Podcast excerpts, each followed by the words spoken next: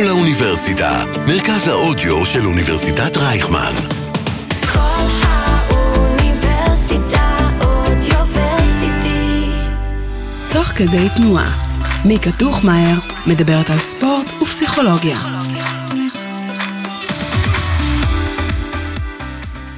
שלום לכל המאזינים והמאזינות, ברוכים הבאים לפודקאסט שלי תוך כדי תנועה, בכל האוניברסיטה, הפודקאסט שידבר על ספורט וגם פסיכולוגיה.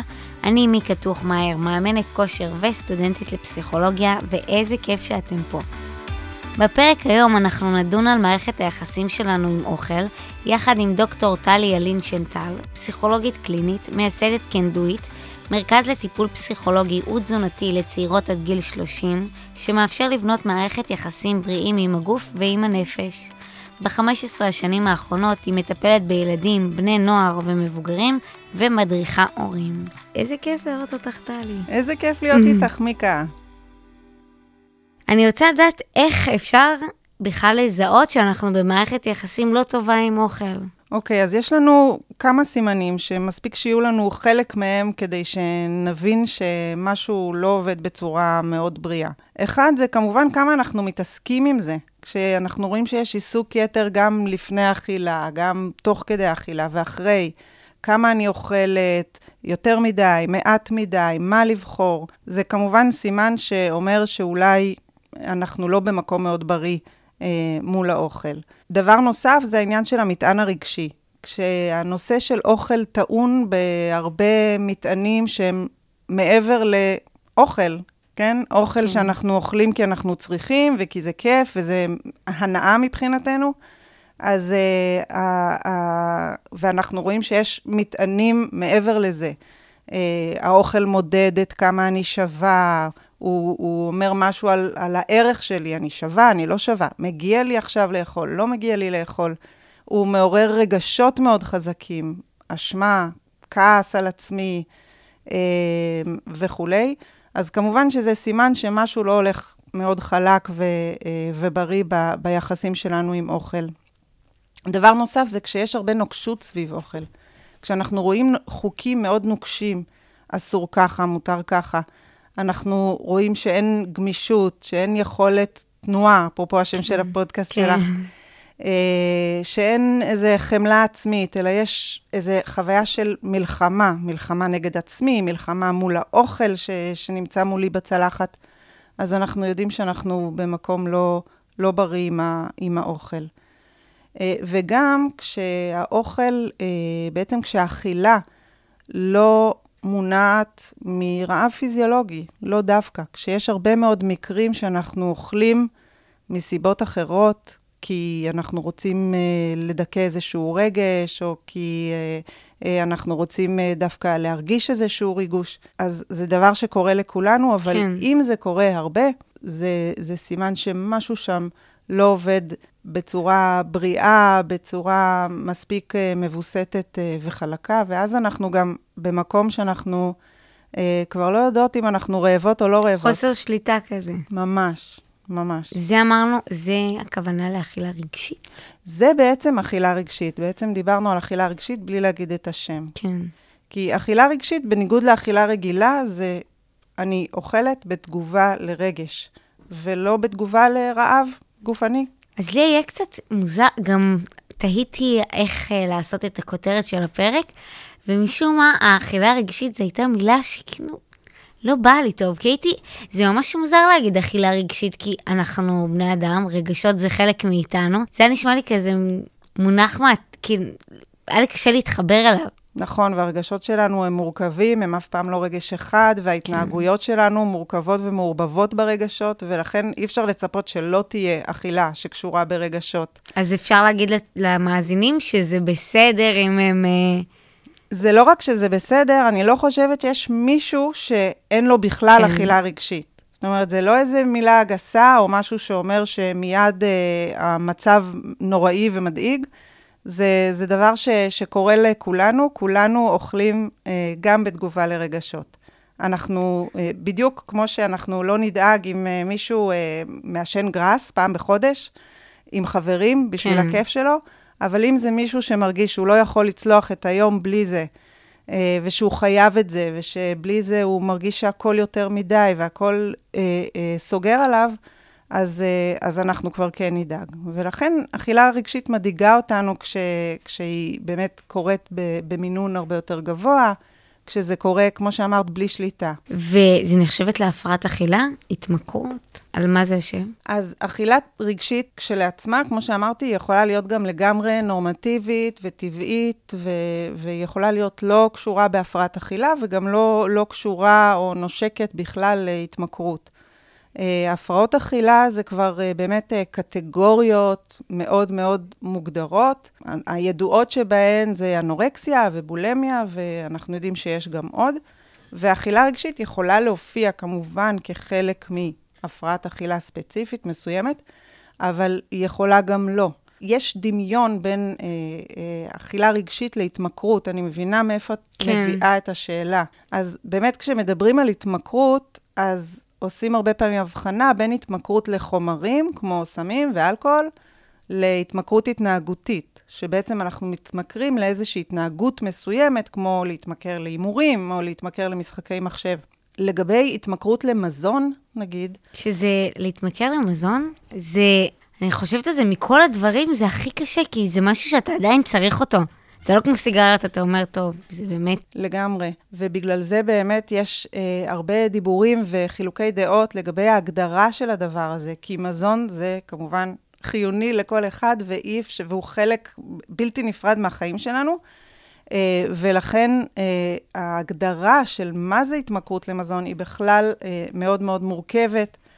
אה, ויש ויכוחים על זה, כמו שאמרתי. אבל כן אפשר לדבר, לשים רגע את ההגדרות המקצועיות בצד, ולחשוב על מה משותף בעצם בין, בין שני הדברים האלה. כי כמו שאת אומרת, באמת יש קווי דמיון. אה, אז באמת התמכרות, אה, שוב, אני שמה רגע את ההגדרות המקצועיות, יש כן. רשימה של קטגוריות, מה צריך כדי שאנחנו נאבחן התמכרות.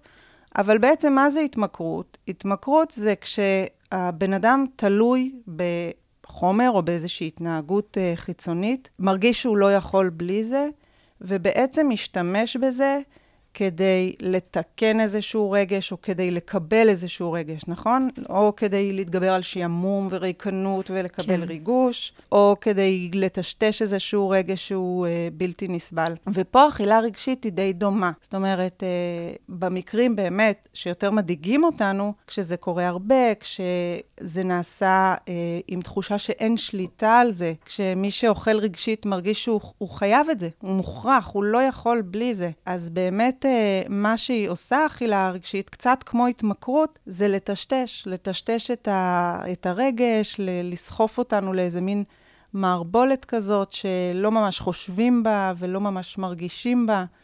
אה, אכילה רגשית, בניגוד לאכילה רגילה, היא נעשית עם הרבה פחות מודעות ותשומת לב.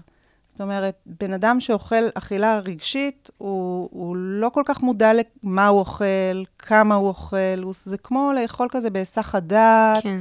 ויש איזו חוויה כזאת של טשטוש, שזה בעצם מה שאנחנו משיגים, במרכאות, באכילה הרגשית, כי אנחנו מטשטשים איזושהי חוויה שהרגישה לנו כאילו שהיא יותר מדי. את יכולה לראות למשל בתור מישהי שמטפלת בזה, טריגרים או גורמים שאת יכולה למנות ולהגיד, אה, זה דבר שיכול לגרום, כאילו תקופות קשות מן הסתם, אני מאמינה שזה מגיע, נכון. אבל יש עוד איזה, סתם דוגמה, פציינט שזה, יש כאלה תכונות שנושקות לכולם, ל- לרוב. קשה להגיד על תכונות שנושקות לכולם. בכלל, לעשות איזה הכללות לגבי כן. מטופלים, לגבי התכונות אופי שלהם, אבל כן אפשר לדבר על שילוב של גורמים שאני יכולה לראות שאצל כל אחד יהיה את השילוב הייחודי שלו. אז אי אפשר בלי לדבר על החלק החברתי, תרבותי. אנחנו חיות, לצערנו, בחברה שהיא אה, הישגית, תחרותית, ביקורתית. אה, מאוד מאדירה אה, עניינים של נראות, מראה חיצוני. אה, אנחנו סופגים את זה בכל מקום, כבר לא כן. מודעים איפה סופגים ואיפה לא סופגים, אבל זה איזשהו חלק אה, שנמצא שם, ו- ואי אפשר להתעלם ממנו, והוא בוודאי משפיע על, על יחסים אה, עם אוכל, אה, עם משקל, עם הגוף. דבר נוסף, זה משהו, הייתי אומרת, איזה שהם גורמים שהם ממש גופניים. זאת אומרת, יש כאלה שנולדים, מבחינת הגוף שלהם, מבחינת הביולוגיה ביולוגיה, שלהם, כן, עם, uh, יותר קשה להם לווסת. כל מיני דברים. רגשות, לאו דווקא התזונה. לאו, לאו דווקא תזונה, אבל גם אה, יש כאלה שהרב, שפחות מרגישים חזק את הרעב שלהם, ויש כאלה שיותר. אז יש גם משהו שקשור ממש בוויסות. פיזיולוגי. ב, ממש פיזיולוגי. וכמובן שהכי מורכב, ובעיניי גם הכי מעניין, זה החלקים הרגשיים, הפסיכולוגיים, ששם יש המון המון רבדים של מורכבויות אה, שיכולות לגרום ל, ל, לקשיים במערכת יחסים עם אוכל, אה, שזה יכול להתחיל מפגיעות או טראומות סביב אה, הערות, נגיד, שמקבלים שקשורות. לגבי הגוף, לגבי כמה את אוכלת או איך את אוכלת. לפעמים גם מכוונות טובות, ולפעמים נכון. אפילו מחמאות, כן? אם יש דברים שתוך כדי שדיברנו על הפרק, וכזה הלכתי איתי אחרי שדיברנו, אה, זה היה שאני רוצה גם שאנשים ידעו על מה זה, אבל גם את האחריות שאנשים ייקחו על עצמם מהפרק. שההערות שלהם, שהם זורקים, ולפעמים זה, זה כוונה טובה. אני למשל, כל הזמן אה, יש לי לקוחות או אנשים מהמשפחה, שאני לא מאמינה בלומר אה, איך רזית. כי יש כאלה שזה יכול להיות מחמאה והם ייקחו את זה טוב, אבל יש כאלה שזה נוגע להם בנקודה סופר רגישה. אז אני, אני אגיד איך את נראית טוב היום, או יחשוב על דרך אחרת להחמיא. אז גם על זה אני רוצה שנדבר, ש, שיש לזה, מצד אחד, אני גם בזה קצת חלוקת דעה, שאני אומרת, כל אחד והעולם שלו, יש אחד שיראה את זה כמחמאה, ויש אחד שיראה את זה כמשהו מאוד קשה. אמ, אז, אז גם פה אני, אני מנסה כזה לשחק עם זה, שאני עדיין לא גיבשתי לעצמי איזה איך לגעת בזה, אז בא לי שקצת נדבר על זה גם. כן, אני חושבת שמה שבעצם את נוגעת בו, זה המורכבות הזאת שיש עם, עם גוף, כן? כן. כי מצד אחד זה דבר שכולם רואים אותו, כן? אם מישהי אה, אה, מרזה או משמינה, אם משהו משתנה לנו בגוף, לא יודעת, מישהו נהיה יותר שרירי, פחות, רואים את זה, כן? כל אחד רואה את זה, מי שקרוב אלייך ומי שלא לא, לא מכיר אותך בכלל. כן. אם הוא רואה, הוא, הוא רואה, זה משהו שהוא הוא כאילו נחלת הכלל. מצד שני, זה אולי הדבר הכי פרטי שיש לנו, נכון? נכון. הגוף שלנו. ואז באמת, הרבה פעמים, המקומות האלה שבהם יש תגובות לגבי הגוף, כמו שאת אומרת, יש כאלה שיקבלו את זה נהדר, ויש כאלה ש, אה, שזה יהיה מאוד, אה, מאוד קשה ומאוד רגיש בשבילם, ובאמת אפילו מחמאות. אני רואה כאלה שאפילו כשהם היו ילדות קטנות, והם קיבלו הרבה מחמאות, אה, מחמאות על היופי שלהם, על הגוף שלהם וכולי, הדבר הזה שכאילו מבחוץ, פתאום מישהו מסתכל עלייך באופן הזה, לפני שאת בכלל מודעת לדבר הזה, יש לך איזו אחריות אה, לשמור על המעמד הזה. ממש. וזה זה יכול להיות מאוד מורכב. שלא לדבר על זה שגם יש המון המון סיפורים, לא של מחמאות, אלא ממש של הערות, של עלבונות. אגב, גם זה לפעמים מכוונה טובה, כן? כן, להעיר את הבן אדם. כן, מין דודה כזאת שאומרת, תשמעי, אם את... רק הדודות האלה, כן. יותר מדי בעיות עם זה. המון דודות. כן. אנחנו מדברים על המון דודות בקליניקה כן, שלי. זה נכון. יעלה פה היום הרבה על האינסטגרם, כי זה משהו שאני רואה הרבה, בין אם זה שגם אני יכולה להעיד שאני בתור מאמנת, ואני גם מאוד, חשוב לי להבין את כל העולם הזה, כי מגיעות אליי הרבה לקוחות, זה יהיה מצידי חוסר אחריות לא, לא לשמוע ולהבין ולנסות לרדת לעומק העניין, אבל אה, שזה נורא נורא מבלבל. מצד אחד, אה, כולם אומרים, אתה צריך לדאוג לעצמך, ואתה צריך להיראות טוב, ומצד שני, את, אתם אובססיביים, וזה שטחי, ו... לא, אני, רוצה איכשהו לצאת מהפרק הזה עם, עם קצת פחות סימני שאלה, וגם uh, לתת uh, למאזינים עוד איזה, in, כאילו, ג, גם אותם להבין מה, מה הסיפור, מה הם יכולים לעשות עם כל הידע שלהם על האכילה רגשית ועל העניין שזה, על המחמאות. אני חושבת שמה שיכול לעזור זה שהמצפן שלנו יהיה לחזור רגע פנימה, להבין מה אני באמת רוצה. אז יש את הדודה שחושבת שזה נהדר שרזיתי, או את הדודה שחושבת אחרת. יש כאלה שחושבים שזה אובססיבי לרצות uh, לרזות, או שיש כאלה שחושבים שזה חשוב וזה בריא, ואוי ואבוי למי שלא. אני חושבת בסוף, אה, בעיניי, הערך הכי חשוב זה שזה זה של, של אותו בן אדם, כן? זה לא של אף אחד אחר, הגוף וגם הנפש, אגב. הבעלות עליהם זה של האדם. זאת אומרת, אה, אנחנו צריכים, אני מנסה לעזור למטופלים שלי ללמוד להקשיב לעצמם, ללמוד להבין את הצרכים של עצמם, את הרגשות של עצמם. אפרופו אכילה רגשית, שאנחנו מבינים שהרבה פעמים היא יושבת על איזשהו קושי או חסר. רגע לעצור, להשתאות, לבדוק מה, מה הסיפור שם שהנפש שלי מספרת, ולנסות לבדוק אם אפשר אה, לתת לה את מה שהיא צריכה באמת. אז אני חושבת, מהבחינה הערכית, שמותר הכל, כן? כן. אין, אין איזושהי, אני, אני, אם יש לי אג'נדה, זה נגד אג'נדות. כן, זה, זה מה שרציתי שדיברנו על זה גם בטלפון, ו- ולזה הכי התחברתי. שאמרתי לך, הפרק הזה זה פרק מאוד רגיש, כי אני כזה התלבטתי אם לגעת בנקודה הזו, כי יש את הבאדי פוזיטיב, ויש את אלה שיש חלק מהאמנים, ועוד הרבה אנשים שהם... אה, צריך אה, לרא... תדאגו על עצמכם, ואתם צריכים להיות במשקל הזה והזה, ו... נכון, ולפעמים זה מרגיש קצת כמו פוליטיקה, כן? כן. יש, אה, יש כזה ויש כזה, ואולי אנחנו צריכים לבחור, ואני חושבת שבאמת מרגיש לי לפעמים שהכל מקצין.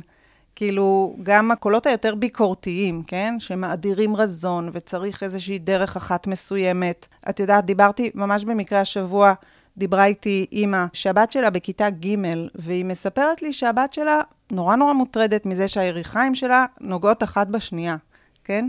וחברות שלה בכיתה, בכיתה ג', הציעו לה לדלג על ארוחה מדי פעם. כאילו, אנחנו, אה, זה לא בא להם משום מקום, כן? כן. הם, הם נשמו את זה איפשהו באוויר של החברה שהם חיות בתוכה.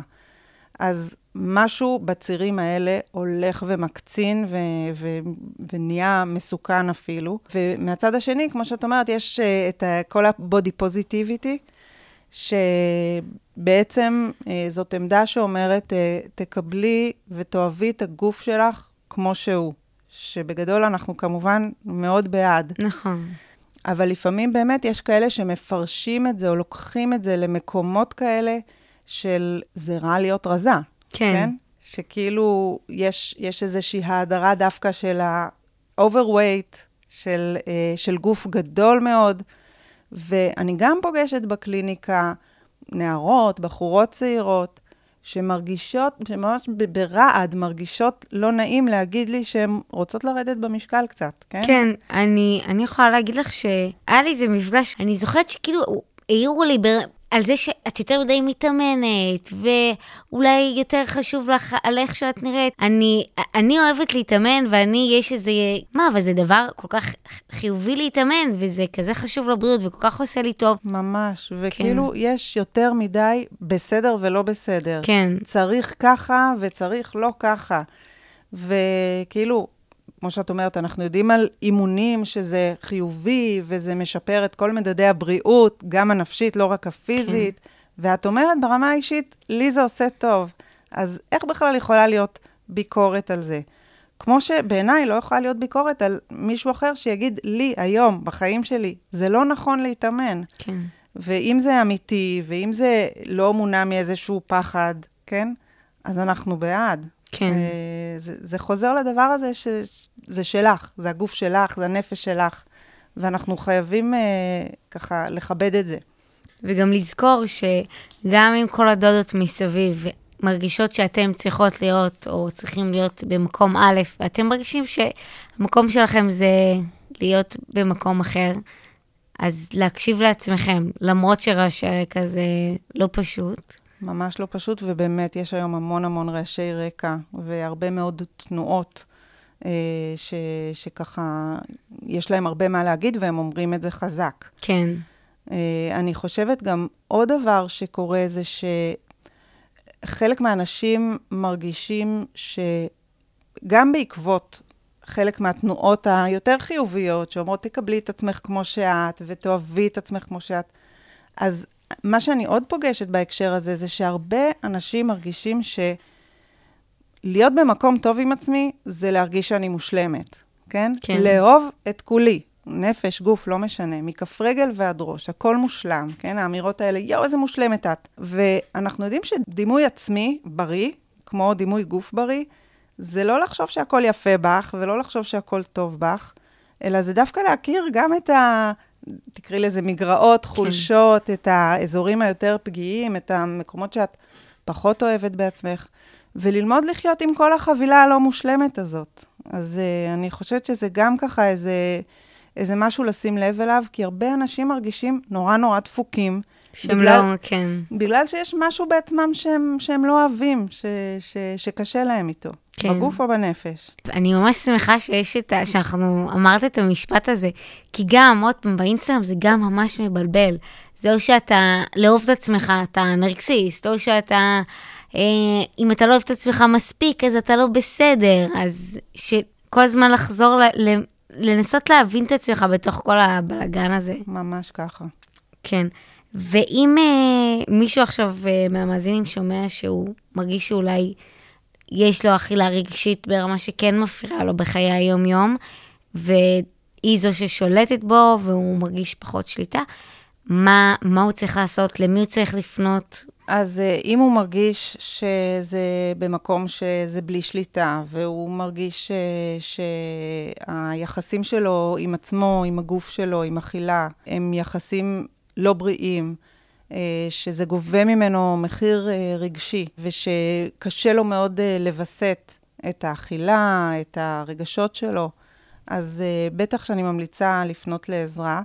בגדול, אנשי המקצוע שמתעסקים עם זה, זה אנשי תזונה, דיאטנים, קליניים, ואנש, ואנשי טיפול רגשי. כן. כן? אני חושבת, מאוד מאוד מאמינה, במענה אינטגרטיבי, במענה משולב. דיברנו על זה שהגורמים לקושי הזה במערכת יחסים עם, עם אוכל ועם הגוף, הם גורמים משולבים. יש החלק החברתי והחלק הגופני, וכמובן החלק הרגשי. אה, ולכן אני, אני באופן אישי הייתי ממליצה על איזשהו טיפול שהוא משולב. זה מה שאנחנו עושים ב-can do it. כן. אנחנו בעצם טיפול שהוא גם תזונתי וגם פסיכולוגי וגם אה, קבוצתי. איך זה שונה החלק האישי מול החברתי? מה החלק של. אה, סליחה, הקבוצתי? בעצם הטיפול הוא טיפול קבוצתי, אה, שהמטפלות הן דיאטנית קלינית ופסיכולוגית קלינית, אה, ואז יש בעצם אה, מענה לשלושת, ה, נגיד, קודקודים של המשולש הזה. זאת אומרת, אה, בחלק התזונתי אנחנו עוזרים למטופלות שלנו עם אה, איזשהו מבנה וסדר שעוזר להם לווסת, עוזר להן להזין את עצמן בצורה שהיא בריאה והיא משביעה והיא מזינה, אבל גם גמישה וגם מאוד מאוד קשובה לעצמן. זאת אומרת, איזושהי מסגרת אה, שמאפשרת, אה, מקלה על התהליך הזה של אה, להגיע למקום יותר מבוסת, מקום שיש בו יותר חופש בחירה מול אוכל וגם הנאה, כן? כן. בחלק הרגשי אנחנו עובדים באמת על להבין יותר טוב מה קורה לי מול אוכל, אה, מה החסרים הרגשיים, נגיד, שיש לי, מה בעצם הנפש מספרת, כי בסוף אכילה רגשית זה סימפטום, כמו כל סימפטום כן. נפשי, והוא מספר איזשהו סיפור, שאני חושבת שצריך להקשיב לו. אה, ו- ו- ולתת לו איזשהו מענה אה, רגשי הרבה יותר אה, מרפד. ואנחנו עובדים שם גם על כלים להקשיב לעצמי יותר טוב למול רעשי הרקע, כמו שדיברנו. ממש גם כלים כאילו שהם, אה, שהם טכניים, שהם טכניקה, כמו אנחנו עובדים הרבה עם מיינדפולנס. אה, וואו. היה לנו כמה פרקים לפני על מיינדפולנס. אז, אז כן, ראיתי ו- ו- ומאוד שמחתי לראות את זה, כי זה באמת כלי שהוא נורא יעיל, והוא גם מאוד פשוט ללמוד אותו, להתאמן עליו, אה, והוא עושה המון המון טוב גם בהקשר הזה. תוכלי לתת דוגמה איך המיינדפולנס בא לידי ביטוי ב... סתם לדוגמה, לא שעכשיו נעשה איזה משהו, אבל אה, מה זה אומר מיינדפולנס ממש להתרכז בזמן שאתה אוכל? כי זה גם, לפעמים יכול לעשות גם יותר בעיה. או, אז או שזה זה- בהתאמה. אז, אז זה, זה יכול להיות גם באמת עבודה על אכילה קשובה, זאת אומרת, אה, לעשות אה, איזשהו מיינדפולנס באמת לפני ותוך כדי וגם אחרי האכילה עצמה, הארוחה שלך, זאת אומרת, את נורא נורא בקשיבות, בתשומת לב למה קורה לך בחושים, כן? זה, זה, זה נורא מעניין, אני, אני מזמינה אותך וגם את המאזינים לנסות לעשות תרגיל כזה. זה לא משהו שאפשר לעשות כל הזמן כשאוכלים. כן, קצת קשה. אנחנו בסוף עם הטלפונים כל כן. הזמן, ועם כל ההסחות דעת שיש לנו בחיים של 2023, אבל זה כן תרגיל, אה, כתרגיל, הוא מעניין והוא מלמד הרבה אה, על איך כשאנחנו באמת קשובים למה קורה לנו פיזית, בתוך הפה ובגוף ובבטן, וגם למה קורה לנו מנטלית, מה אנחנו חושבים, מה אנחנו מרגישים. אה, אז זה עושה את האכילה הרבה יותר אה, נינוחה והרבה יותר מותאמת למה אני באמת צריכה. אבל אנחנו משתמשים במיינדפולנס גם כדי uh, לאפשר איזושהי השתהות, כן? כשאם אנחנו מדברות על אכילה רגשית ועל בעיה שיש שם איזושהי תחושה של דחף, כזה כן. שנורא קשה לי להשתהות מולו, קשה לי להתאפק, אז שם אחד מהכלים שאנחנו יכולים להשתמש בהם זה מיינדפולנס, כי אפשר רגע לעצור ולהקשיב. כן. גם לנפש, כן? לא רק uh, לגוף, לבדוק, אני באמת רעבה, מה קורה לי בבטן, מה מרגיש לי בידיים, מה מרגיש לי ב, ב, בתוך חלל הפה, אבל גם באמת פתאום רגע לשים לב למחשבות שלי, uh, לרגשות שלי, כאילו לבדוק מה שלומנו, זה יכול להישמע כזה מטופש, כן. אבל זה לא מובן מאליו בכלל. אנחנו נכון. לא כל הזמן יודעים מה שלומנו. העניין עם האכילה וההתעסקות בה, או משהו שהוא קצת יוצא מהנורמה, זה תוצאה של משהו רגשי. והרבה פעמים אני, יש לי שיחות עם חברות שאומרות, איזה משמעת עצמית יש לה, ואיך היא ככה, ו... ולפעמים זה, זה לאו דווקא משמעת עצמית, שיש שם איזה משהו בנפש שלא יושב טוב. כאילו, מה זה לא יושב טוב? אה, נכון. צריך לעבור תהליך. לפעמים מה שאנחנו קוראים לו משמעת עצמית, זה בעצם נוקשות, כן? ונוקשות זה לא, זה לא סימן ל, לבריאות אה, ולחלקים טובים שאנחנו היינו שמחים אה, שהיו לנו. כשיש איזושהי נוקשות וריסון יתר, זה עושה לא טוב, גם לגוף, אבל כמובן בעיקר בעיקר לנפש. אה, אנחנו רוצים שתהיה יכולת גמישות, אה, שאפשר יהיה להיות באיזושהי תנועה עם הדבר הזה, לא להרגיש שמה שאכלתי עכשיו יכול אה, אה, להיות קטסטרופה או יכול להיות נהדר. כן. אה, כן, זה לא, זה לא משנה חיים, לא משנה מה את ואני נאכל היום לארוחת ערב, החיים שלנו לא, לא הולכים להשתנות כתוצאה מהדבר הזה. אז נוקשות זה, זה באמת אה, חלק אה, שהוא ככה מטריד אותנו כשאנחנו רואים אותו כן. אצל המטופלים. כשאתה מגיע לאיש מקצוע, אז ד... לאו דווקא לחפש את הבן אדם שייתן לך את הגבולות ויהיה איתך מאוד נוקשה. שזה אני יכולה להגיד שאני חוויתי על בשרי, אני הלכתי לתזונאית, היא לא, מסתבר בסוף שהיא לא תזונאית, אבל היא נתנה לי את הפריט והייתי, מה, ככה אני אהיה כל החיים? אתה כן, ככה צריך. תראה, מה, אבל אי אפשר את זה, אי אפשר את זה, מה, אין מה לעשות, ככה צריך, ובתור מישהי לא היה לי מושג.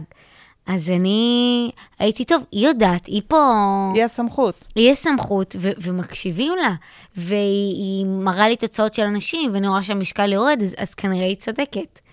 וזה חשוב להבין שזה זה לא מה שגורם לאיש מקצוע להיות יותר טוב, זה שהוא יותר נוקשה איתך ושם לך את הגבולות, וזה מותר וזה אסור. ממש ככה, ובאמת אה, היא הראתה לך תוצאות כנראה נכונות של אנשים, שהמשקל יורד, כי כשאין מה לעשות, כשמאוד מאוד מרסנים את מה שאוכלים, המשקל יורד. אבל המחקרים מראים לנו שהוא עולה בחזרה, כן. כן? כן? דיאטות כאלה שבעצם המנגנון אה, פעולה שלהם הוא ריסון, כן? שאומרים, זה מותר לך, זה אסור לך, תאכלי בשעה כזאת וכזאת, אל תאכלי ככה. אה, זה דיאטות שבעצם בטווח הרחוק, הם לא רק שהן לא מרזות, הן משמינות. באותו רגע, אני, אני כל פעם אמרתי, טוב, היא, היא כל כך... אנשים עם אסרטיביות זה לפעמים מבלבל, אז... אה, נכון. כן. כן, כריזמה זה גם מבלבל. אה, ובאמת צריך להגיד שהדבר הכי גרוע שקורה שם, זה שאין שום מענה לנפש, ואין איזשהו תהליך אה, אמיתי של, של גדילה, של הבשלה, שאלה התהליכים שבסוף נשארים איתנו, באמת. בא לי שניגע בזה על העניין של ה... שדיברת על העניין של האכילה הרגשית, שיש בזה משהו מאוד חברתי, שזה נפגע. ואני רוצה לדעת איך אנחנו בתור חברה יכולים לקדם את זה למקום יותר חיובי. אם כרגע אנחנו אומרים שהחברה מאוד יכולה לפגוע בזה, אז מה אנחנו כחברה יכולים לעשות למען זה?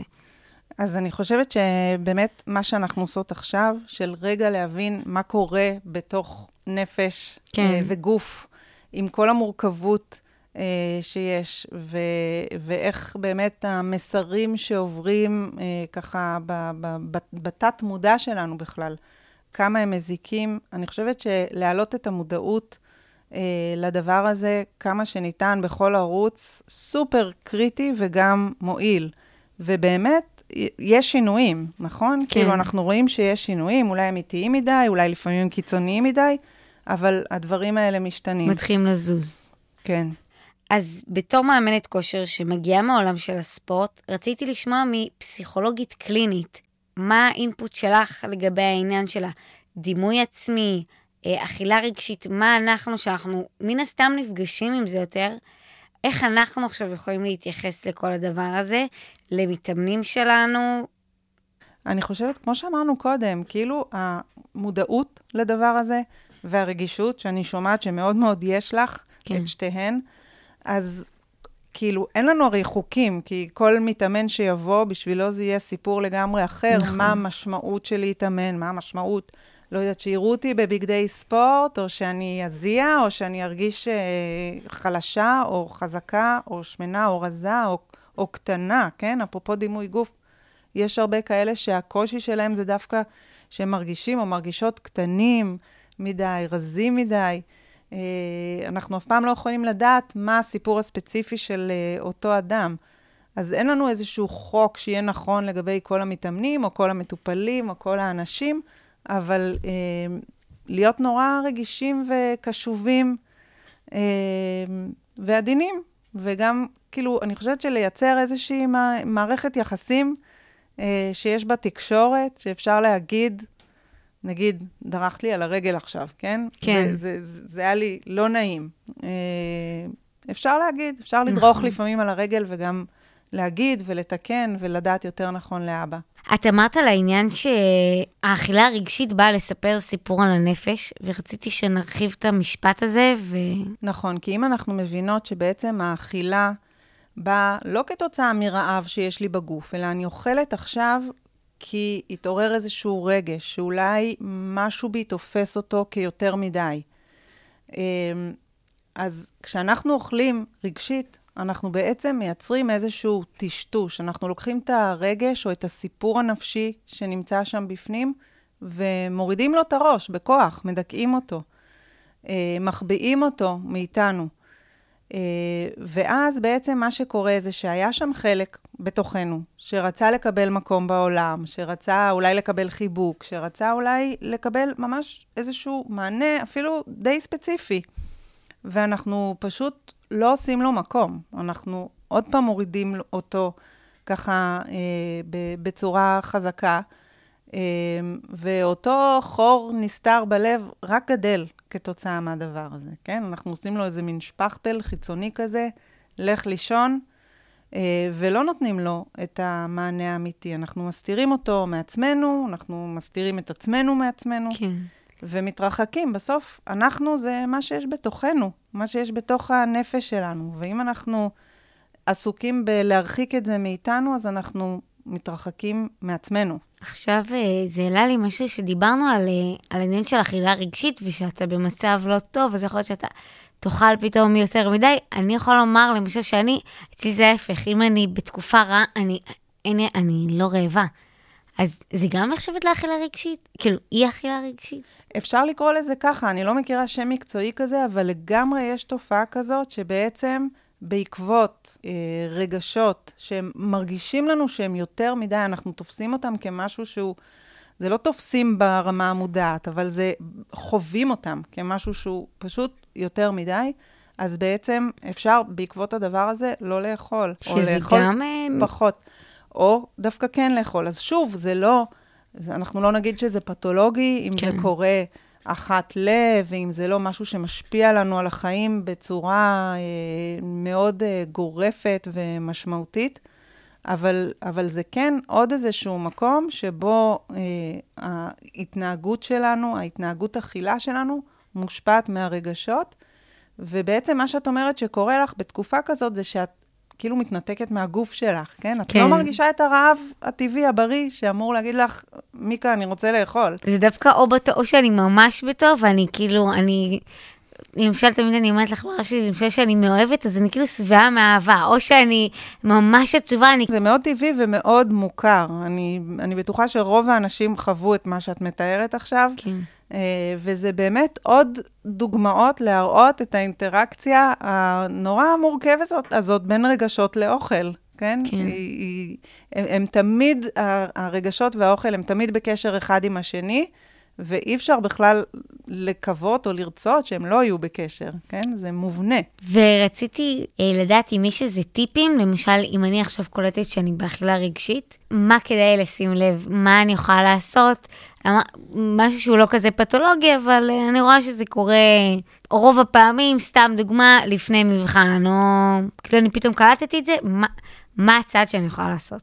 אז מה שאת יכולה לעשות, זה לנסות לעצור רגע, כן?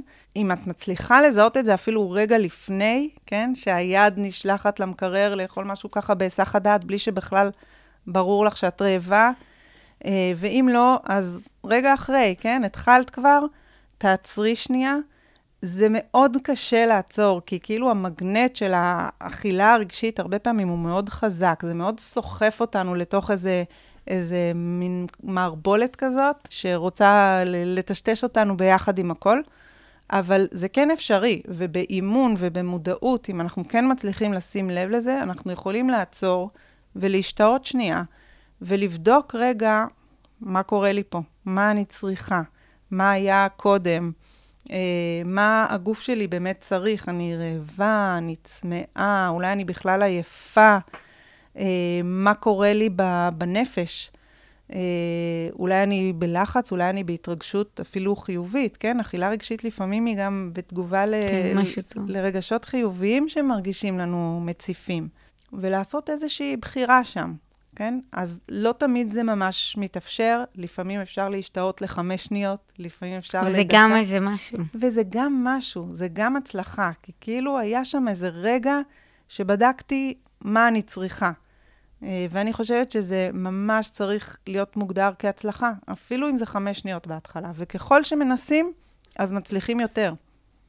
הבנתי, ועכשיו גם אני אשמח, דיברנו על איך לבחור, אה, כדאי לשים לב שאנחנו בוחרים איש מקצוע, לא, שהוא לא יהיה יותר מדי נוקשה, ורציתי לדעת גם, אני עוד פעם מחזירה אותנו לאינסטגרם ולרשתות החברתיות, כי שם הכי פוגשים את זה, איזה מסרים אני, אני אולי כדאי, אולי להוריד עוקב, כי זה כמו לא להקשיב לדודה, אז זה גם כמו לא להקשיב לאיזה אושיית אינסטגרם כלשהי שמטיפה מסרים, שהם גם, אמרנו שהם לפעמים עוברים בתת מודע, גם אם אני לא בוחרת שלא להאמין לזה. ממש ככה, וזה נורא חשוב השאלה הזאת, כי את בדיוק מעלה למודעות את מה שיכול להיות שהוא בתת מודע.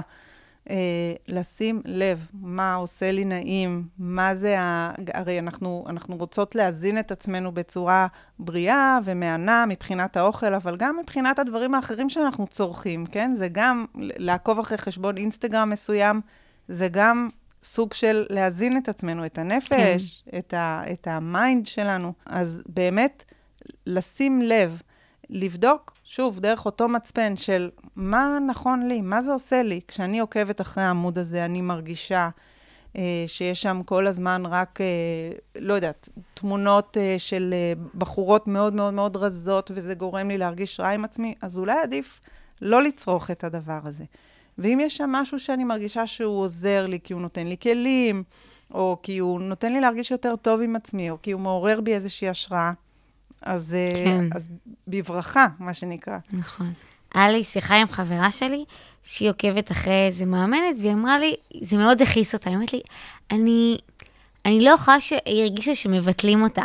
היא אמרה, אתה, את צריכה להתאמן כדי לאהוב את עצמך מבפנים. את תוציאי את המטרה שלך להוריד את החמש קילו, זה לא מעניין. את צריכה להתאמן כדי לאהוב את עצמך וליהנות מזה, שאני חושבת שזה מסר מהמם וחשוב, וזה המטרה, באמת מטרה גדולה, אבל לפעמים, לי הרבה מתאמנים באו כי הם באמת רק רצו להיראות יותר טוב, וזה לגמרי בסדר.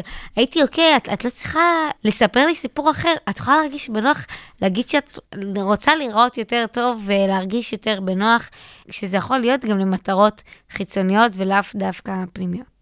לגמרי. ושוב, אני חושבת, אני, אני פוגשת אה, אה, מטופלות בקליניקה שאומרות, אני מרגישה שזה נורא רדוד.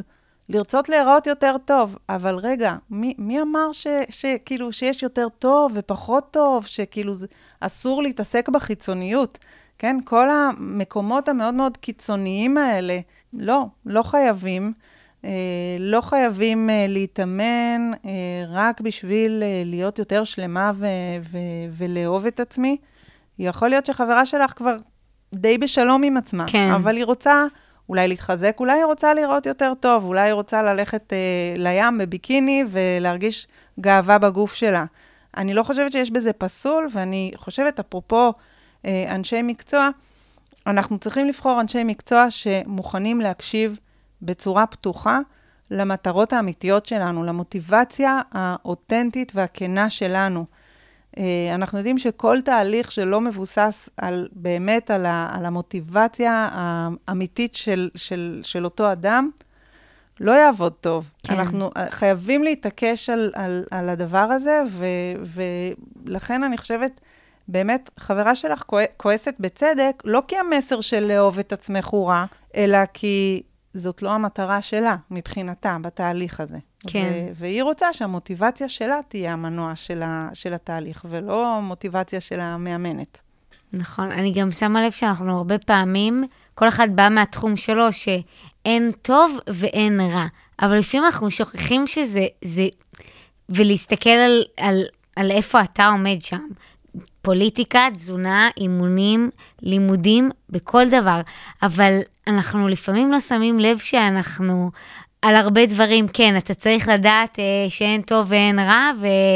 אבל יש מקומות שאנחנו מפספסים את זה, וזה גם כזה נורא שאפשר לקחת ולראות, רגע, אולי פה אני קצת חוטא, כי לפעמים אנשים מביאים מסרים מאוד מהממים, אבל הם, הם, הם לא שמים לב שהם הם כביכול לא מעודדים פה את הטווח הזה, שיש גם וגם, ממש. שאפשר הכל. וכן, באמת, באמת אפשר הכל. זה באמת מאוד אישי וצריך להיות אצל כל אחד מוגדר מתוך עצמו. העליתי פה את התזונאית, במרכאות, שהייתי אצלה, ואני יכולה לומר שאחר כך הלכתי, קודם כל חברות שלי לקחו אותי לשיחה, והם אמרו לי, מיקה, אנחנו מרגישות שאת אה, את כבר לא מיקה.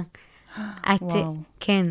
הן אומרות לי, את, את לא איתנו, את, את משהו כאילו, אולי את קצת מגזימה, ו, ואני באותו רגע, אני אמרתי להם, וואי, נראה לי שאתן צודקות.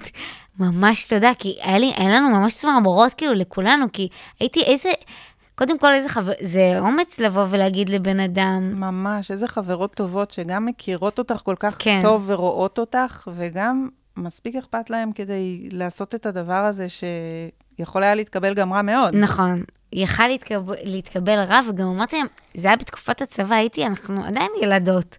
בוא נגיד שאני גדלתי במקום שכולם בחיים מאוד כזה, הכל מאוד בסדר, זה לא איזה משהו שהם... וזה שהיה להם את האינטליגנציה ואת התושייה לקלוט את זה, ו- ולקחת אותי לשיחה, ו- והייתי, וואו, זה מוערך. ומדרך זה כזה, התחלתי לצאת למסע הזה של, טוב, אני צריכה להתעורר. וההורים שלי הביאו לי איזה תזונאית, מישהי שהיא באמת תזונאית, והיא היא שמעה את הסיפור הזה, והיא אמרה לי, מיקה, אני רוצה ללכת לתבוע אותה, אני כאילו הזדעזעה, היא, היא ממש הייתה עצבנית, כי הראיתי לה את התפריט, ושיחות שלנו מוקלטות, שאם אני- מישהו שומע את זה, זה מזעזע. לחלוטין. אז אני חושבת שאם אם לחדד את זה ולבחור ככה איזה דבר אחד שהייתי רוצה ש, שאנשים ילכו איתו, זה שכל איש מקצוע שבא להכתיב לנו מה נכון לנו, מה המטרות שלנו, אה, מה אנחנו צריכים, איך אנחנו צריכים לאכול, מה אנחנו צריכים לאכול, כמה אנחנו צריכים לשקול, לא משנה מה. כל איש מקצוע שבא להכתיב לנו, בעצם עושה לנו עוול. והחברות שלך לא סתם אמרו לך, את לא מיקה.